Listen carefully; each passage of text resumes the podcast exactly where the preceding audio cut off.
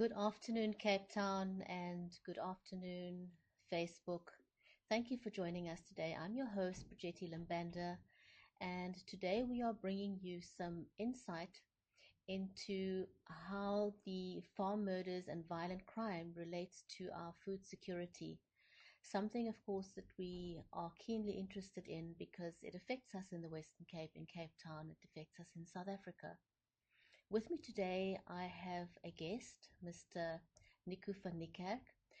Nico, please, would you give us some insight as to your background, first of all, before we start?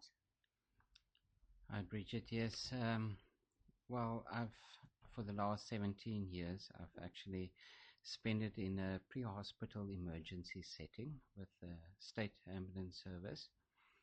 And um, over the last seven years, I find myself now at the training college of our emergency service, medical services. So, and can basically say over the last uh, 17 to 18 years, I've had exposure to um, this type of setting within the Western Cape. Thank you very much for that, um, and welcome to the show. So, what we want to find out from you is we find it hard to wrap our, our minds around why violent crime occurs. And as I mentioned before, in particular, we are dependent on our farmers. We are dependent on the crops that they produce. We are dependent on, on food, despite the fact that we have a drought at a very alarming rate, our farmers, sadly so, are committing suicide because they find it hard to watch their, their crops die, and more importantly, they find it hard to watch the animals die. But on top of this, we have an alarming rate of farm murders. And very often, these murders are of an extreme extremely violent nature. And when we look at what we read in the press, this is not driven by robbery. So there has to be an alternate motive or reason why this is is happening. And so I've asked you to come into studio today to help us understand this to some extent um, because I think a lot of people like myself have a hard time wrapping our heads around why this happens. Could you give us an, an overview of what contributes to the criminal element and the development thereof as it relates to violent crime and farm murders? Okay, yes. Um, to answer that, um, I'll I have to draw from my personal experience if I can relate some of that to you. Um, well, you'll find that uh, situation unique in the uh, Western Cape uh, as far as our areas demarcated from previous years of um, segregation between the different uh, uh, colors and race of people. We've got um, the type of setting where at one o'clock in the morning, you find children the age of four to six roaming the streets. You approach them and they, um, you ask them as to whereabouts they they stay, why they're not at home at this hour of the morning, and they will relate to you a story as far as the the the mother is um, hooked on alcohol, and the father is uh, hooked on um, substance abuse um, items like tik or mandrax. And they will share with you the story that if they should go home, they are very likely to receive a beating. And they would only be able to return home in the early hours with the first light of day returning. And then it's the same children that you see there that will never experience any affection from their parents. They won't understand what it means to, to demonstrate or sympathize love, emotion um, that is unfortunately missing within their setting of life. The other thing that they observe is within their neighborhoods, those people that is successful, those people that um, gains a respect within the community and will have possessions are the, the those that affiliated themselves with a criminal body like gangsters and those that um, violently will take those belongings from somebody else. And this this is what they observe on a daily basis. And as they grow up they then have the choice. Are they going to go hungry or are they going to be able to put themselves in a position where they can acquire these from people around them. So for many years you see this situation and and it's you you can come to the conclusion that with this and many other settings similar to this we we we have a variety of facets as far as poverty um, lack of education and then um, your unemployed levels that contribute to this as well and this adds to the setting where we basically breeding our own criminals. Is there anything that um, that would impact this further? Yes, um, if you look at, and I think the as far as the alcohol and drug involvement is concerned, it, it, it gives a significant spin to the crime stats. You'll find that um, your alcohol related um, uh, crimes that take place is on the increase and uh, obviously it accounts for a large amount of the crime stats. You'll find that those crimes related to, to drug abuse and we understand the the need that the, the or the financial part of gaining these drugs is concerned is not always there. And this has contributed and spiked violent um, crimes towards um, the finding uh, the finance to fuel the, the habit. So you'll find in the past where if I would stab you for a cell phone, um, I might stab you and grab the cell phone and run off, or I might scare you with the weapon and then take the phone and run off.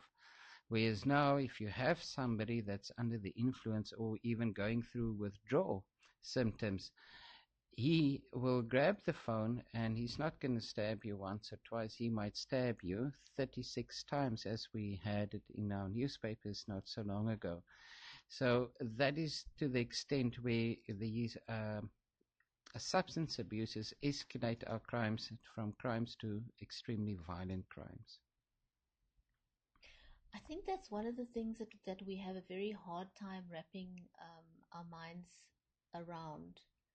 Um, you know, it's it's one thing when violence occurs, and as you were just relating, somebody stabs you once.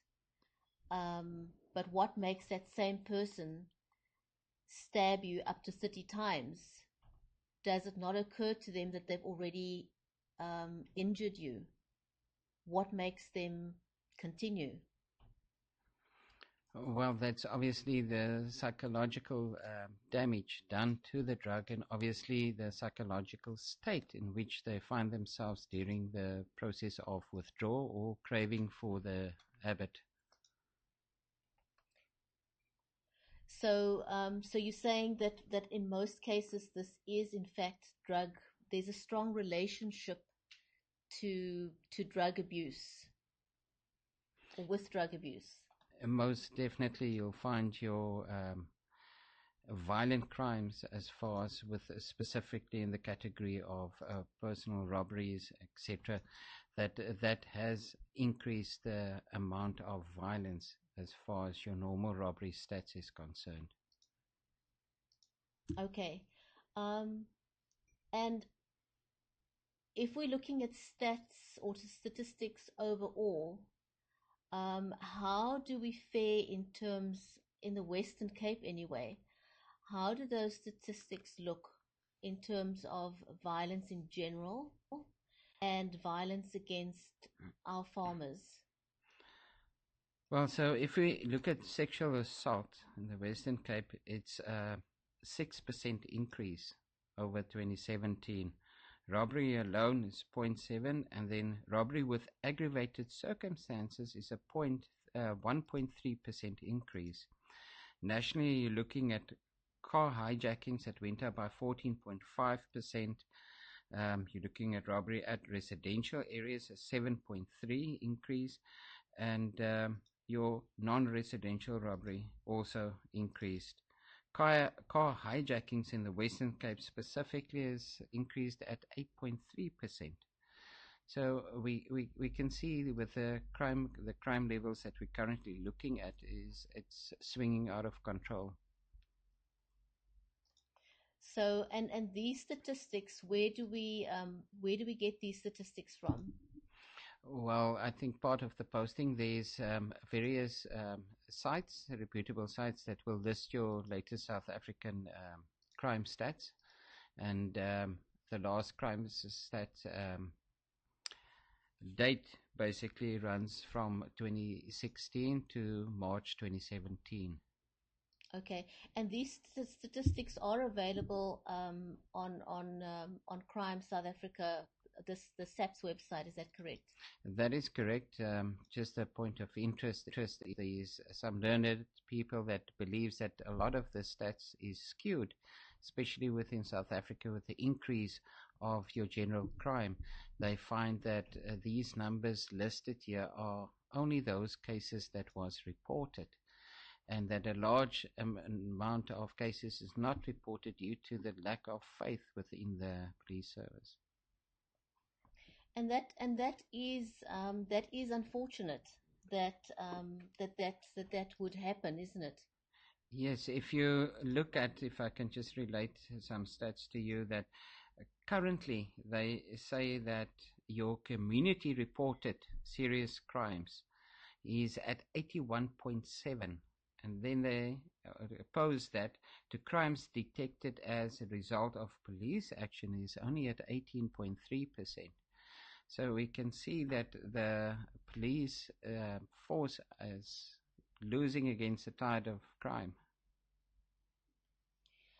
I don't know what what the answer is, but I think you know today we really just wanted to give people an overview or an understanding of why such violent crime um, occurs in our farming community. Um, because, as I said in the beginning, we find it very hard to wrap our minds around around why that happens. I don't even know how we can how we can stop this, what the answers are. Um, we discussed this before the broadcast, and you were saying that it's very um, it's very broad and very wide. Um, and I think it's it's difficult to even understand how we can stop this wave of violent crime. Um, but I wanted to just get some insight as to to why the, why this happened. And you were saying that a big contributing factor is, of course, um, is is drugs. Um, in your in your personal opinion, do you think that there is a way, um, you know, at how do we first start addressing this? Is it something that the um, that the medical profession needs to look at? Is it something that the police services need to look at? Um, do you have any, um, in your personal opinion, where do we start? Is there a starting point for this? Um, what what would you say? Well, if you look at the current situation um, as far as farm killings is concerned, if you look at the latter part of 2016 to the early part of 2017, um, uh, the killings has increased from um, at 1.8 percent, and if you nationally look at the stats, uh, it's about 156 farmers per 100,000 killings, which if you want to equate this down, it will bring you to a 34 to 1. And if you want to equate this further, you can basically state that being a commercial farmer in South Africa, you are four times more likely to die from being murdered than your general population out there. So this is quite uh, uh, staggering, and it's also obviously quite transverse throughout all the provinces. The problem with them with is when you're going to look at what is causing it and how to address it, there is no single correct answer. It's a multifaceted problem. You're looking at your general um, health, your general safety delivery, your education, and housing and job creations. Those are probably the first line items that you would want to address in order to accommodate everybody with the life essentials that they would need. Second to that, our under-resourced um, police service um, has completely lost the the onslaught that they face as far as crime is concerned. We see with our latest reports of um, corruption within the police force. That's currently a problem as well. And if, if you look at the mindset of working within that environment, it was to be expected. And there's also um, within the country itself, within government, if you look at the instability that exists. So these are all contributing factors and uh, many uh, other, other, if you know, South African history, um, many contributing factors. So I would have to probably ask you for another airtime, um, another hour airtime here in order to try and um, touch on some of the facets, but it's a, definitely a multifaceted approach that would be needed in order to, to curb the current situation. Nico, thank you very much. I want to thank you for your time. Thank you for joining us in studio today. And um, perhaps we can pick this up and, and take it a little further next time. But thank you for providing us with some insight as to why we have such violent crime and in particular why um, farmers are being attacked so so violently. So thank you thank you very much and thank you for your insight. Thank you. Thank you for joining us today and goodbye for now.